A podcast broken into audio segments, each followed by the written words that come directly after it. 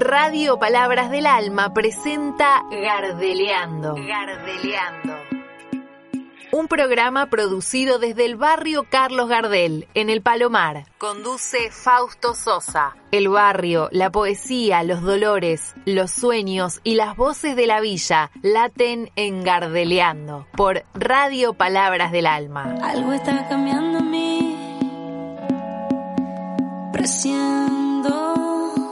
Muy buenas tardes queridos y queridas oyentes y como dice la canción, somos lo que somos, lo que tenemos que ser. Vamos a donde vamos sin tener que perder. Y en este vigésimo sexto programa de Gardeleando con E me paso a presentar. Mi nombre es Fausto y vivo en el barrio Carlos Gardel, ubicado en la localidad del Palomar, partido de Morón, provincia de Buenos Aires, zona oeste del conurbano bonaerense. En el oeste está la Jite, dicen algunos. Pero yo les pregunto, en el oeste. ¿Está la Jite? Buenas tardes, Male, ¿cómo estás? Hola Fausto, ¿qué dices? Qué gusto de volver a encontrarnos y volver a, a hacer este programa juntos. Y muchas eh, gracias también a toda la audiencia que se toma su tiempo para escuchar, Para nuestro micro programa. Bueno, estamos con semanita de muchos calores, ¿no? Espero que la, la gente se pudo haber Sí. id- se, se haya hidratado bien, que no, Sí. no le haya afectado tanto los calores, pero bueno, estamos en tiempo de... Sí, yo creo que de la primavera fue verano, más que primavera ya se llegó el verano. Así que sí, en- con los 36 grados que hizo en, en, en la semana, eh, nos hemos visto ya eh, veraneando, ya acá en el barrio, los chicos con los baldes con agua. Con agua, jugando al carnaval como en los viejos tiempos. Yo pensé que no iban a Tal aparecer cual. de vuelta esos, esos juegos, pero bueno, están Sí. apareciendo. Creo que hay más chicos ahora y o Sí. yo estoy más grande y estoy volviendo a ver eso. A los niños. Esa parte que era de mi, de, de mi infancia y de muchas infancias Sí. de acá de Gardel. Y aparte las piletas que van a empezar a aparecer también, ¿no? Las piletas pequeñas y las piletitas grandes. Grandes que, que molestan a veces el pasar eh, o el andar por los pasillos y también Sí. a los vecinos el tema del agua, que se nos corta el agua. Espero que esto, este verano o primavera-verano Sí, no tengamos problemas con, con el agua. el suministro de agua, así que Sí, pedimos- hay que cuidar de todas maneras el agua, pero hace falta para que podamos estar bien, ¿no? Sí, sí. Bueno, eh, yo, bueno, contar que estos dos días, estos dos días me invitaron de Cultura de Morón a dos actividades donde tenía que leer y saben que en este programa yo al final de finalizar el programa leo una de mi lectura. No sé si fue por este programa que me convocaron, pero ¿Y qué te imagino parece? que fue muy fue parte del programa obviamente. Me invitaron a participar de de Palabras en Color que se hizo en el Centro Cultural Maradona, donde me tocaba leer sobre temas de barrio, de Gardel, más que nada. En- y había dos compañeros más, Celeste Grillo, que leyó sobre feminismo, y Juan Pablo sobre disidencias. Ah, qué bueno. Ahí fue, bueno, mi bautismo de fuego en leerle a un público bastante numeroso. Mirá, qué bien. Pero bueno, yo también pude estar el domingo. Eso fue en el Teatro Municipal de Morón. Y era un homenaje a, do- a Norita Cortiña, que me gustó mucho escuchar al intendente G contar cómo Norita parecía que ya no iba a caminar más y que de pronto apareció solita caminando, Caminando. entrando al teatro, ella tan chiquitita y tan significativa para nuestra historia argentina. Y sobre todo, bueno, para esta zona nuestra de Morón, ¿no? Porque Sí, ya que ella es- vive por es la zona. Es de Castelar, sí. Claro, claro. Bueno, y hablando de eso de, de- de que Norita estaba mal, que no podía caminar, que estuvo enferma y sufrió Mm. varias, varias otras cosas más, yo creo que también el encierro fue la que le afectó ta- bastante. Claro. He visto a un compañero de la Comisión de Pacientes y Vecinos del Hospital Posadas hace poquitos días atrás y lo vi también con esa fragilidad que provoca el encierro a las personas adultos mayores. Claro, claro. Creo que bueno, eso Sí. hay que ver también, viste, de cómo Volver si se vuelve no, o si vuelve de vuelta esta nueva ola de, Mm. de COVID o Delta, como le, le dicen ahora, Sí. eh, no someter tanto a la al encierro de vuelta, hay que ver Sí. Yo creo que el aire libre sirve, o sea, yo yo me imaginaba acá en la en la vía muerta que está en Derqui que hay tanto lugar para para acá mismo en el barrio, digo en el playón o las plazas, hay que aprovechar más las plazas, porque el aire libre... De última eh, nos encerramos nosotros, los jóvenes, pero a- Sí. a los adultos, por favor, de dejarlos salir a, Sí, a a, dar una vuelta, a caminar, los que están con silla de rueda, también mejorar todas las calles para que las ramblas puedan estar en buenas condiciones Sí. y si tienen que, o con bastón mismo, no solamente silla de rueda, con el bastón es necesario tener ese, esa facilidad para todos y todas. Bueno, y a mí me quedó esa imagen nomás, el, el- Claro. cómo el encierro eh, Afecta. a la persona, su Sí. físico, la- le, le- como que los años se le vienen encima y, es- y esos mismos años le traen, Sí, más enfermedades. enfermedades y esas No, y aparte también otra de las cosas este, que también hace bien a los adultos mayores es la presencia de los niños, o sea, extrañar a los nietos, por ahí los nietos son los que les traen También, alegría. sí, sí, sí. Inclusive escuché algunos comentarios médicos diciendo que no hay que prohibirle, aunque sea que los miren de lejos y están así con esta sensación de, Claro. de, de- de enfermedad o de inseguridad por, por el tema del contagio, pero que puedan ver jugar a niños, eso Sí. también les hace sí, mucho sí. bien. Sí, dicen, bueno, que cuando hay un- una persona adulto o mayor en, sentado en su puerta de su casa, siempre hay que saludarlos, hacer un gesto de sonrisa porque ellos esperan eso. Es capaz que es la, es la única vez que tienen contacto visual con alguna persona. Tal cual, tal cual. Así que bueno, y nos contaba entonces lo del día domingo, que Sí. era lo de Norita, que eh, fue un espectáculo muy lindo y con mucho corazón, o sea, con mucho sentimiento Mucha emoción. y mucha emoción. Y a mí, mira, yo estuve desde el principio, Fausto, ¿no? Sí. Este, me tuve que ir un poquito antes, pero de todas maneras, eh, y me gustó mucho lo de la danza contemporánea Sí. y después los que cantaron, o sea, qué maestros de la guitarra, este señor y la señora que cantaron, después la otra señora también que cantó después que vos recitaste el poema, Sí. y aparte fue un clima realmente eh, bohemio, digo yo, porque todos nos sentíamos como enganchados en el mismo clima. En el mismo clima, sí. Y era, este, sí era Norita, pero sí era el arte, sobre todo. Era el arte que, que se manifestaba y hacía tanto que, como decía el director del teatro, que hacía tanto que no habían abierto Sí. y que en esta ocasión lo habían hecho. Así que eso me parece que es, este, ha sido una fiesta. La verdad, lo del, el, el arte es fiesta, así que yo Siempre creo que sí, ha sí, sido es motivo de celebración y de, de valorar. Tal cual, tal cual. Y bueno, ahí ya que estamos, Hernán Nemi, que fue el- uno de los Sí, de los que fue organizador de, de- de esos eventos de, Mirá, del, del ciclo este Nora Cortiñas en el teatro. ah, buenísimo. Incluso después cuando te tuviste que retirar, bueno, Sí. se, se hizo la obra de teatro No sufras por mí, Ah, qué o No llores por mí, Ah. de, que bueno, de Hernán creo que. Mira qué Pero bueno. mandarle saludo también a él por, por Claro que tenernos sí. en cuenta, ¿no? Más que nada. Sí, Hermanes tiene tantos emprendimientos y siempre en las redes sociales va publicando, va publicando, entonces este no va mm, siempre estamos al tanto de todas las actividades que él hace, ¿no? Así que sí, eso es muy importante. Otra de las cosas que quizás tenga que ver con este octubre, porque era octubre eh, Cultural. artístico, cultural. Octubre cultural. Octubre Cultural, Sí. exactamente. Eh, eh, comentarle, comentarte Fausto y ya invitados, por supuesto, a otras actividades que se van a hacer, eh, bueno, están haciendo en distintos municipios, pero yo tengo, digo, un interés particular porque tengo un sobrino mío que es músico multiinstrumentalista eh, y se llama Manu Sija y él va a estar el 31, bueno, así que a ¿Dónde- sacar la entrada va a estar en el Centro Cultural Arnaldo Conti, en Sí. Capital, en la zona de Núñez, creo que es el, el barrio este.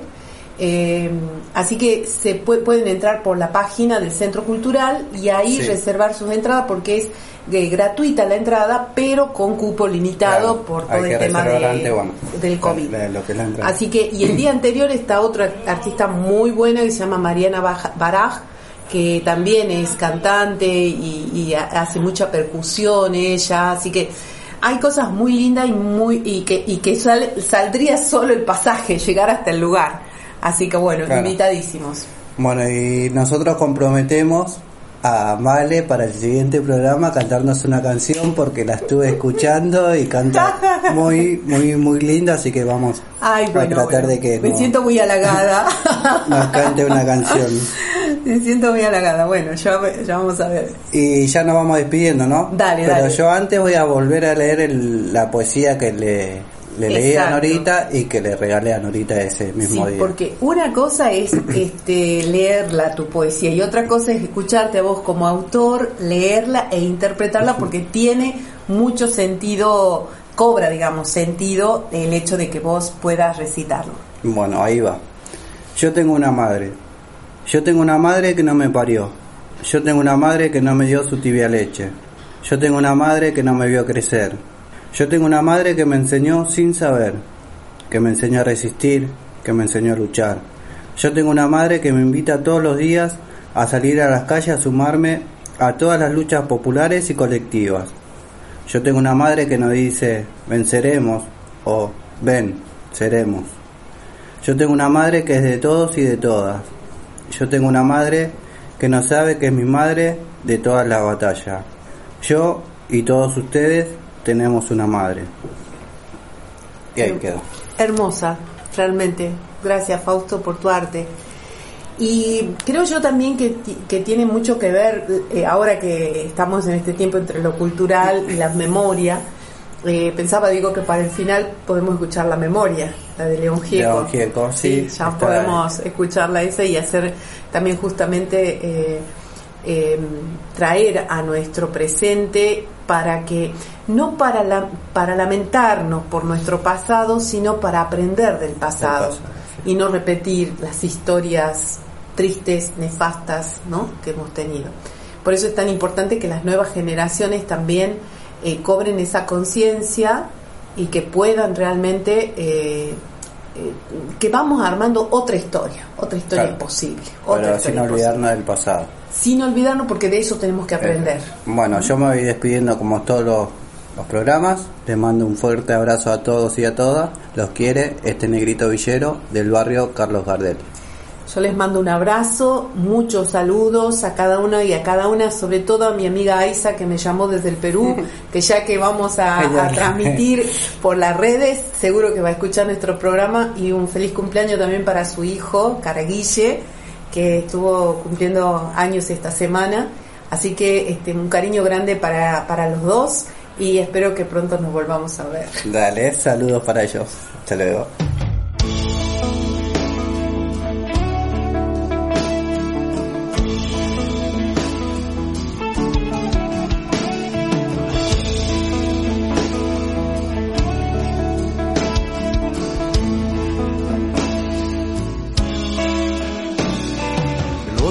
Los amores que no están,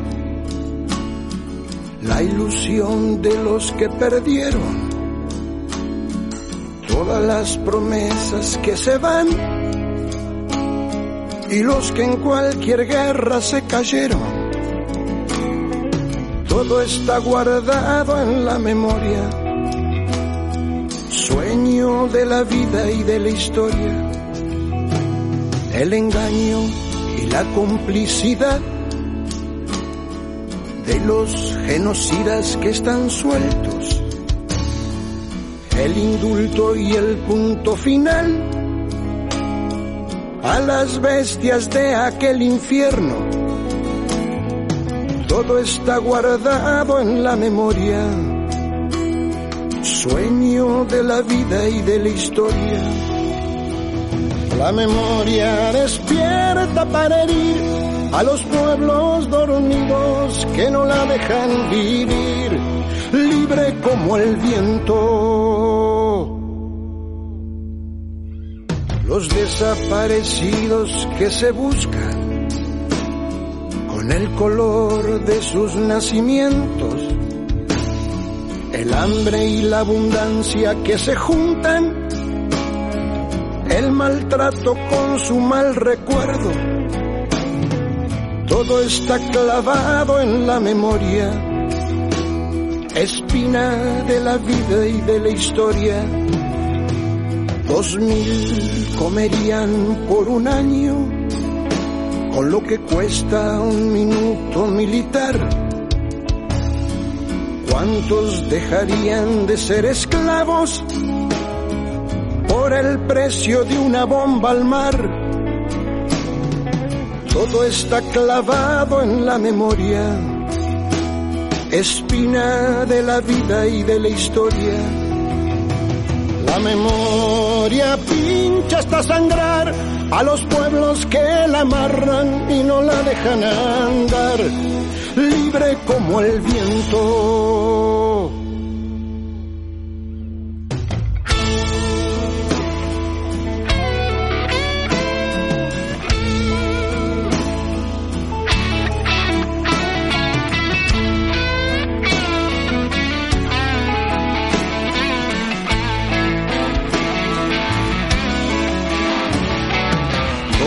Los muertos de la AMIA y los de la Embajada de Israel. El poder secreto de las armas, la justicia que mira y no ve. Todo está escondido en la memoria, refugio de la vida y de la historia fue cuando se callaron las iglesias. Fue cuando el fútbol se lo comió todo. Que los padres Palotinos y Angelelli dejaron su sangre en el lodo. Todo está escondido en la memoria, refugio de la vida y de la historia la memoria estalla hasta vencer a los pueblos que la aplastan y que no la dejan ser. Libre como el viento. La bala Chico Méndez en Brasil, 150 mil guatemaltecos, los mineros que enfrentan al fusil represión estudiantil en México. Todo está cargado en la memoria, arma de la vida y de la historia. América con almas destruidas, los chicos que mata el escuadrón, suplicio de Mujica por las villas, dignidad de Rodolfo Walsh. Todo está escondido en la memoria, refugio de la vida y de la historia. La memoria apunta hasta matar a los pueblos que la callan y no la dejan volar, libre como el viento libre como el viento, libre como el viento.